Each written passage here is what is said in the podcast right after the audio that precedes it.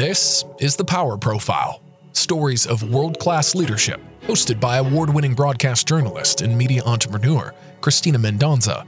Get ready to connect with those defining success. This is the Power Profile, where we look at power in all forms of our personal and professional lives and talk to people who've leveraged power in their own lives.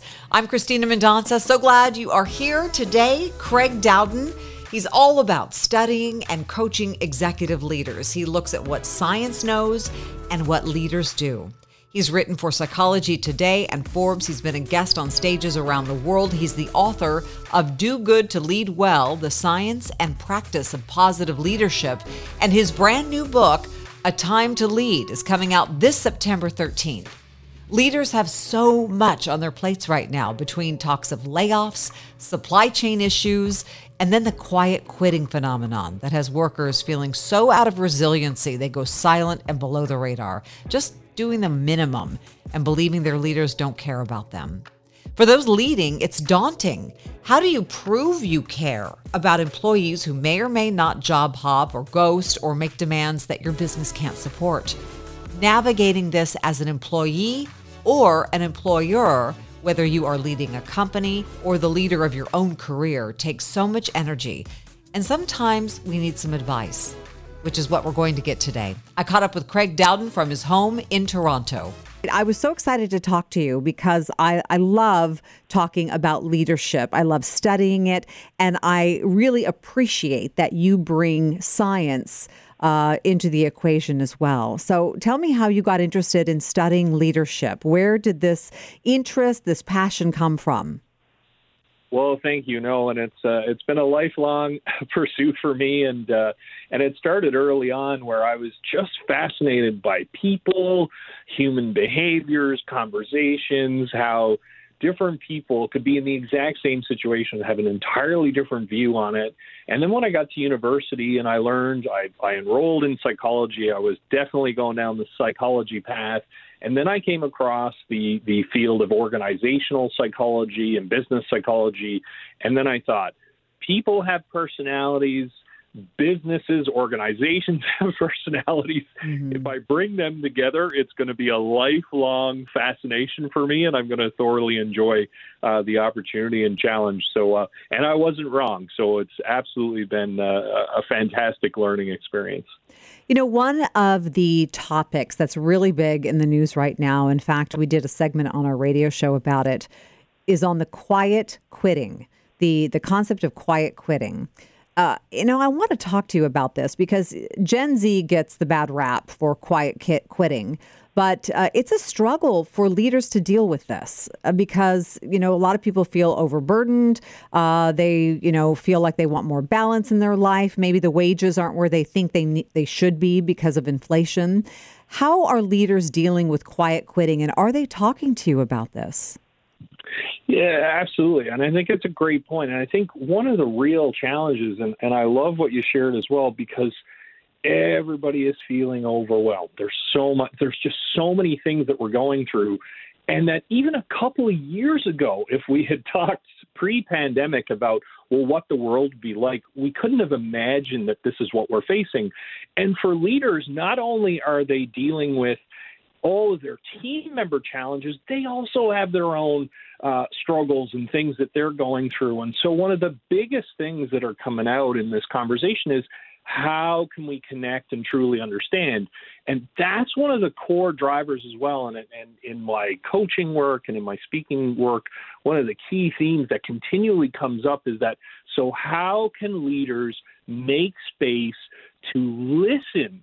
To people on their team and truly understand what's happening, what's important to them, what are the different challenges that they face, where are they doing well, where do they need support, and this can, for many leaders, feel overwhelming when they are stretched. So you're absolutely right that this is a top, top priority.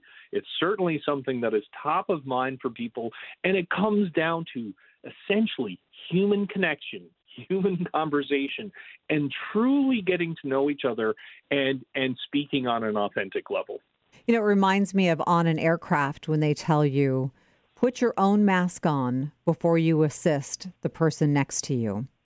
And it seems like leaders need to focus on their resilience so that they can help fill the resiliency stores of their employees. What are some of the techniques? What what are some of the things you advise leaders to do to increase their own resiliency as they try to guide their organizations? Well, and it's a brilliant observation. I want to go back to as you talk about putting our own mask on first, because one of the obstacles for leaders sometimes is they're so outward focused and wanting to, okay, how do I do this for my team? How do I do that for my team? How do I do this for the people I care about most? And that is, that takes a lot of time and energy and effort. And so an essential component is to ensure self care. So great leadership starts with great self leadership. And one of the fundamental things, and I love uh, the science around this, the Center for Creative Leadership did an amazing thought piece around the difference between pressure and stress. And I find this is so foundational and so helpful. So they describe, define pressure as the extent of the demands that our external environment places on us. Stress, on the other hand, is our internal manifestation of our belief in our ability to deal with those demands. So what I love about that is, is that this explains why two different people who look the same from the outside can have an entirely different stress response. In one situation, they feel overwhelmed.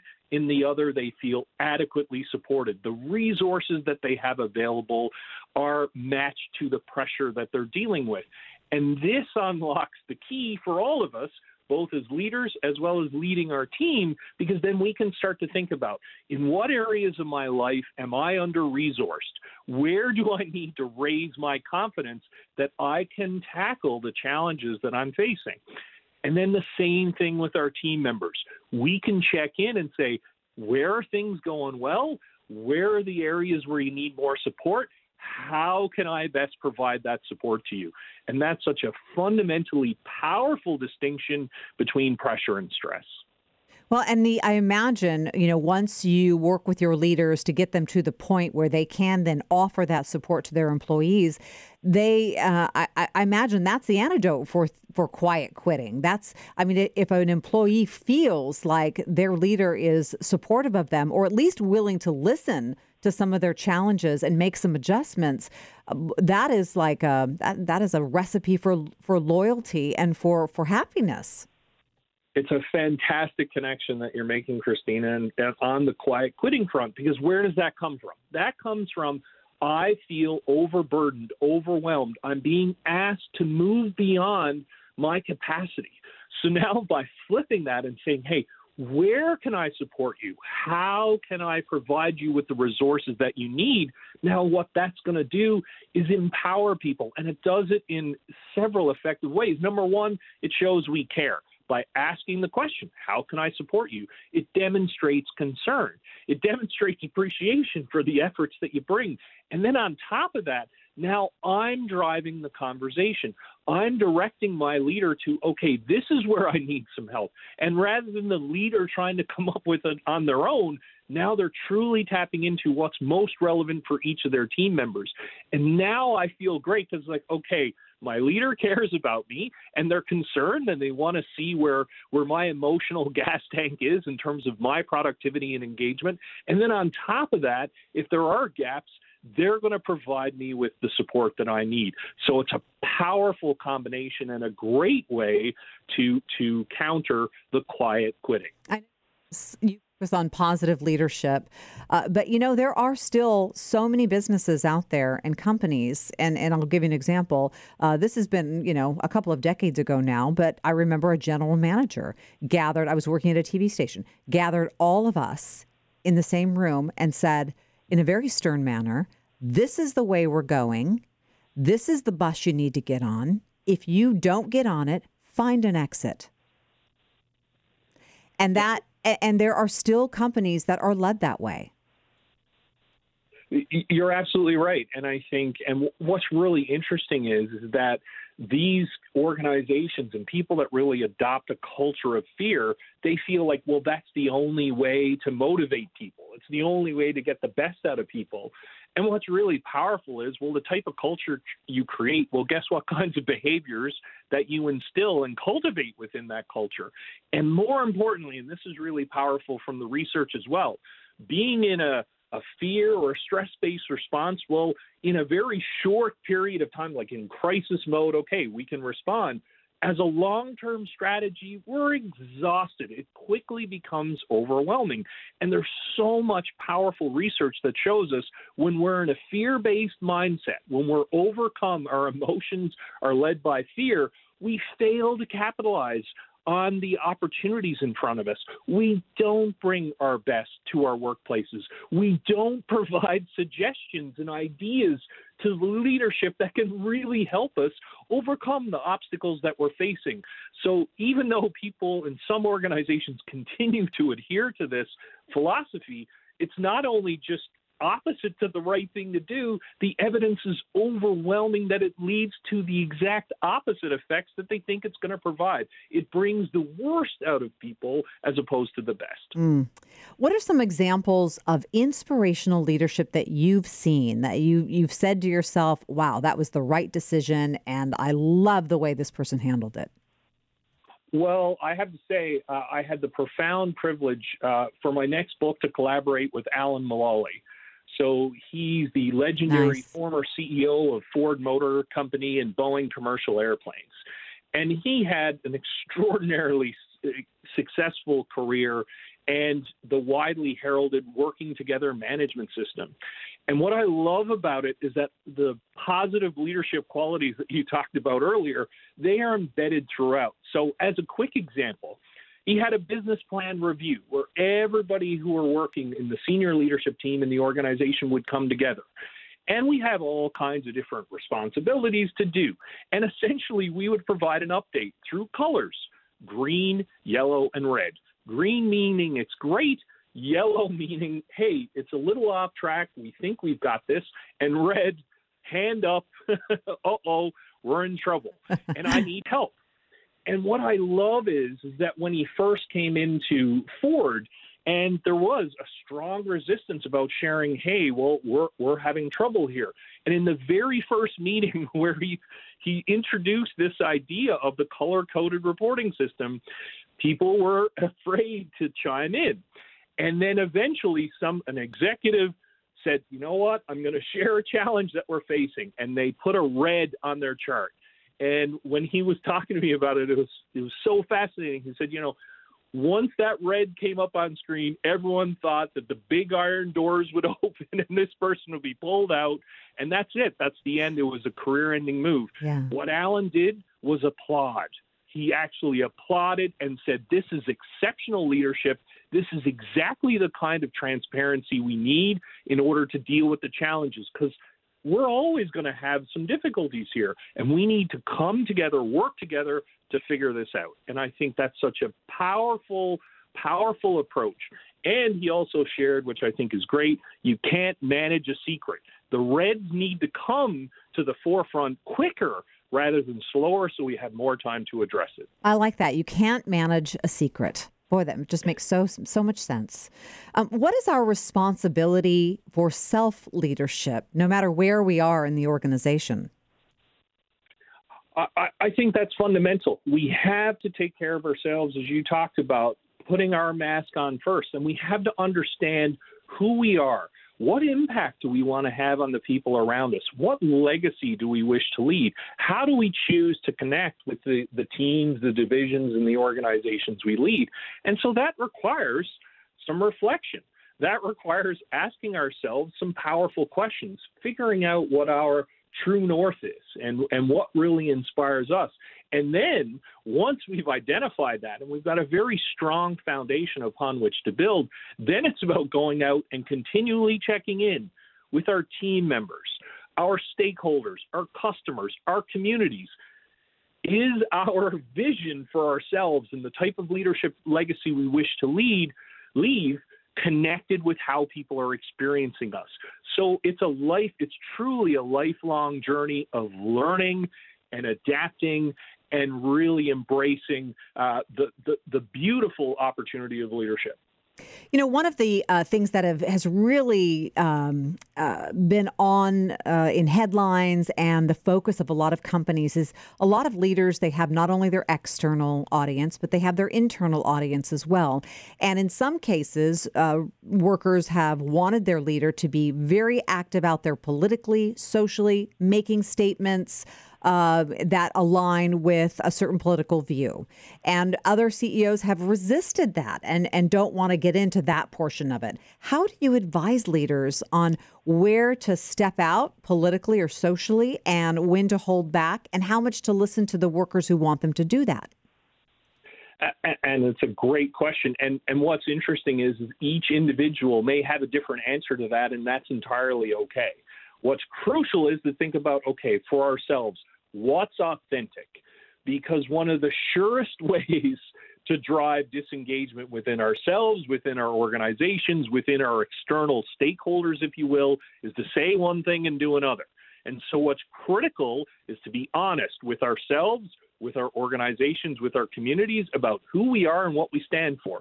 So that can mean, you know what, I, I feel like I should have a position on a lot of different issues, politically, socially. Okay, great. And share the rationale behind that. What makes it an essential part of who you are and your leadership philosophy? Maybe someone else will decide to take a, a, a, more limited approach. And so then in that case, they're going to stand for three key causes or concerns that they feel are important to them. And here's why I'm doing that. And this is why I'm not going to do other things. What's most essential is in building trust, which is essential, especially in, in these times, is to be true to who we are and let people in on that. And that's what I love as well about the research people are less concerned about our position on things or or where we're coming from. It's that so what's the rationale behind it? Can I connect that you are believing in what you're saying? Can I connect with the actions that you're taking are resonating with who you are. That's the critical juncture for everyone. Okay. What do you think are, is missing in most leadership models these days? I, I would say well, one of the interesting pieces is truly appreciating the importance of humility. I I think that is that because a lot of times leaders can assume, well, I need to have the right answer or I have to have an answer for this. And so, in a lot of cases, we can miss the opportunity to ask questions, powerful questions of ourselves and, and of others. And if you look at a lot of the best work that's coming out these days from top thought leaders, it's about, and you see this adaptability, flexibility. Well, how do we do that? It's by questioning our assumptions, by being open to different information, different points of view. And even when we don't agree with them, we integrate them so we have a more holistic appreciation and approach. And the other thing I would say is that it's mastering our emotions. We can undervalue and sometimes dismiss, right? The classic expression it's it's not personal, it's business. We as human beings, that's the beauty of who we are, and it's the secret sauce.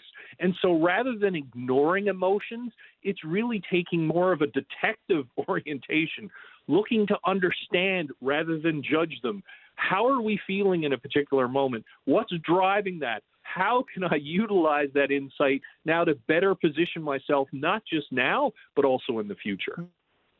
Fascinating. You know, in your study of psychology, did you ever come across a perfect personality for leadership or a group of personality traits that one needs to be a good leader? Well, I, I certainly think uh, that empathy is is vital, um, and and self awareness. I would add both of those, and, and it fits so nicely into the mastering our mindset, our emotions, and who we are. So the self awareness comes from. So who are we as a leader? What's important to me? That is critical because if self awareness fundamentally is how to the extent to which I'm aware of who I am and how I come across to other people countless research shows that the more self aware we are, the more effective we are because now I can adjust, be flexible to the situation and people that I'm encountering. Then the empathy piece. There was a study of over half a million people that showed that empathy was the third strongest predictor of of effective leadership, and it was the top predictor of ethical leadership. And in today's environment, again, that's of critical importance. And what empathy allows us to do as leaders is truly connect with the people around us as individuals and demonstrate that we care about what their situation is and what's important to them. So I would say that combination of self awareness and empathy, uh, both ends of the spectrum, are vital to leadership success. I love that. Okay, so in your book, Do Good to Lead Well, uh, you have uh, chapters on mastering your mindset and mastering resilience. But I, I, love this chapter on mastering the art of receiving feedback because as leaders, we're taught perhaps how to give feedback and we're used to giving feedback. But receiving feedback, you know, sometimes we need to, as you say, be have humility, but understand how to receive it and put it to work for us. Uh, for sure, and, and and what I love is there's countless books written around how to deliver feedback. And what's fascinating is is how can we expect other people to receive our feedback well if we're not doing it ourselves? And so I had the profound privilege of speaking with Doug Stone, uh, the best selling author of Difficult Conversations. And he wrote a book called Thanks for the Feedback. And it's all around how can we put ourselves in the best position to receive the feedback that's around us. And that allows us to understand the impact that we're having on others. And so, to do this effectively, we really want to be curious. And rather than throwing out, and to me, one of the most valuable insights for us to consider is that when we receive feedback that we really struggle with, like it's like, ugh, it, and, and even triggers me in a defensive way, rather than react, this is a powerful signal saying, hey, this may be connected to my identity. This might actually be a blind spot to me because what what is making me react so powerfully to this. And so the more that we can receive feedback well, the more effective that we can be because we get invaluable insight from the people around us. Hmm. Wow. With the, the way companies are changing and the way we work changing, I mean, I think the pandemic has kind of like, you know, changed everything. What do you see about the future of leadership? What do you see for the future of leadership? What new skills are we going to need? What skills might drop off? And how will we need to be different to lead companies differently? I certainly think we are entering an era where a more humanistic approach to leadership is going to be vital. You talked about quiet quitting. You talk about the great re- uh, resignation. These are all pieces around where people are fundamentally feeling underappreciated, disconnected from their organizations. And so, what leaders and, and the real difference maker in leaders is about, well, how connected do I feel with the leadership? And so, those quote unquote soft skills, which are the hardest to, to, to develop, which is around connection, communication, conversation, demonstrating care and concern, fundamentally connecting on a human level, that's what's going to drive more and more leaders. And I think what's really interesting as well is that this is what makes it particularly challenging time because being empathetic, demonstrating curiosity, asking questions. That takes time. It takes hard work. And so what it's doing is, is stretching leaders in different ways. So now it's going to be really around mastering those qualities, mastering those skills in order to be effective. Mm. You know, there's all sorts of ways that leaders show um, employees and, and workers that they appreciate them. Some of them like will bring in lunch or, you know, there's a bonus or, you know, time off, that sort of thing. Is there a favorite way you have seen a leader show appreciation for those they lead? Uh, uh, well, absolutely. And it may. What's interesting is it can see, sound so simple, yet it's uh, it's an opportunity missed. And what I find sometimes is that leaders, and there's research that supports this, a lot of times leaders reward and recognize their employees the way they wish they would be rewarded and recognized. So I'll throw a pizza party, even if it's virtually, because I would love a pizza party, or I'll pull someone up on stage or shine the spotlight on them because I think that would be great. The challenge is not everyone is created the same. So now we can be doing things that people are are not actually seeing as appreciation. And so the best leaders that I work with and I coach, what they will do is ask every member of their team, how can I meaningfully recognize your contribution? How how appreciated do you feel? Where am I doing a good job? Where could I do a better job? And back to your question before, this is an era whereby truly appreciating and recognizing the individual and connecting with them on what's most important is really the roadmap to success. So the best way to figure out, ask people. All right. Okay, so you recently launched a podcast for people who are you know really into more issues of leadership. Tell us about the podcast. Where can they hear it? What is it called? Uh, it's called Do Good to Lead Well, and it's on all of the major uh, streaming platforms Spotify, Amazon, Apple. And the reason I launched it is, is that I have the profound privilege to speak with top CEOs, best selling authors. And what I wanted to do was provide a forum whereby people could be a part of these conversations and hear these insights. And most importantly, a lot of times, what I find and people share with me is that they think, oh, well, I either can be a, a good leader, a nice leader, and my results will struggle, or I'm going to drive, and the only way to get great results is just to abandon positive leadership. And what I love about and why I was inspired to create the podcast was to show these two things don't compete with each other.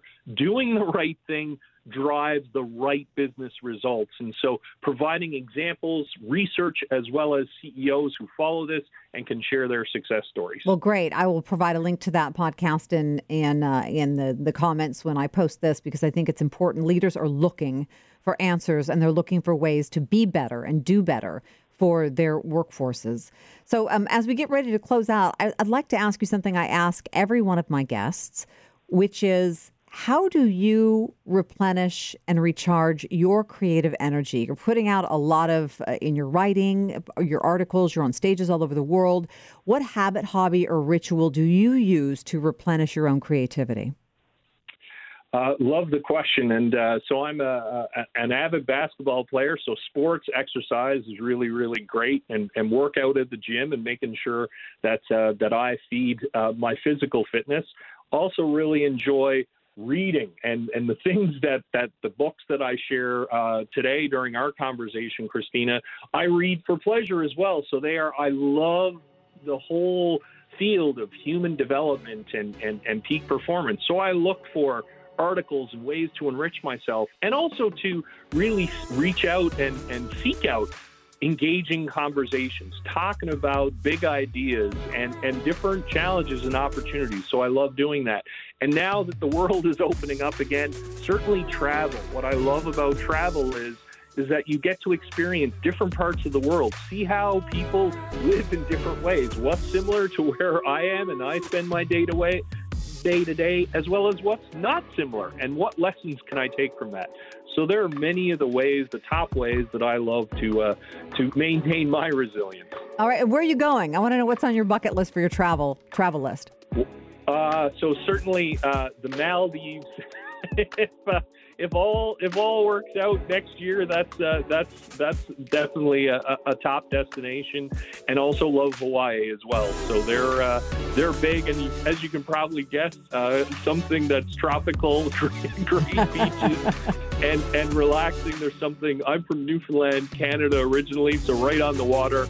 So certainly, I am. Uh, the ocean is is replenishing for me, and just love spending time. So a warmer ocean is is awesome. Yeah, here it gets pretty cold up there in Canada.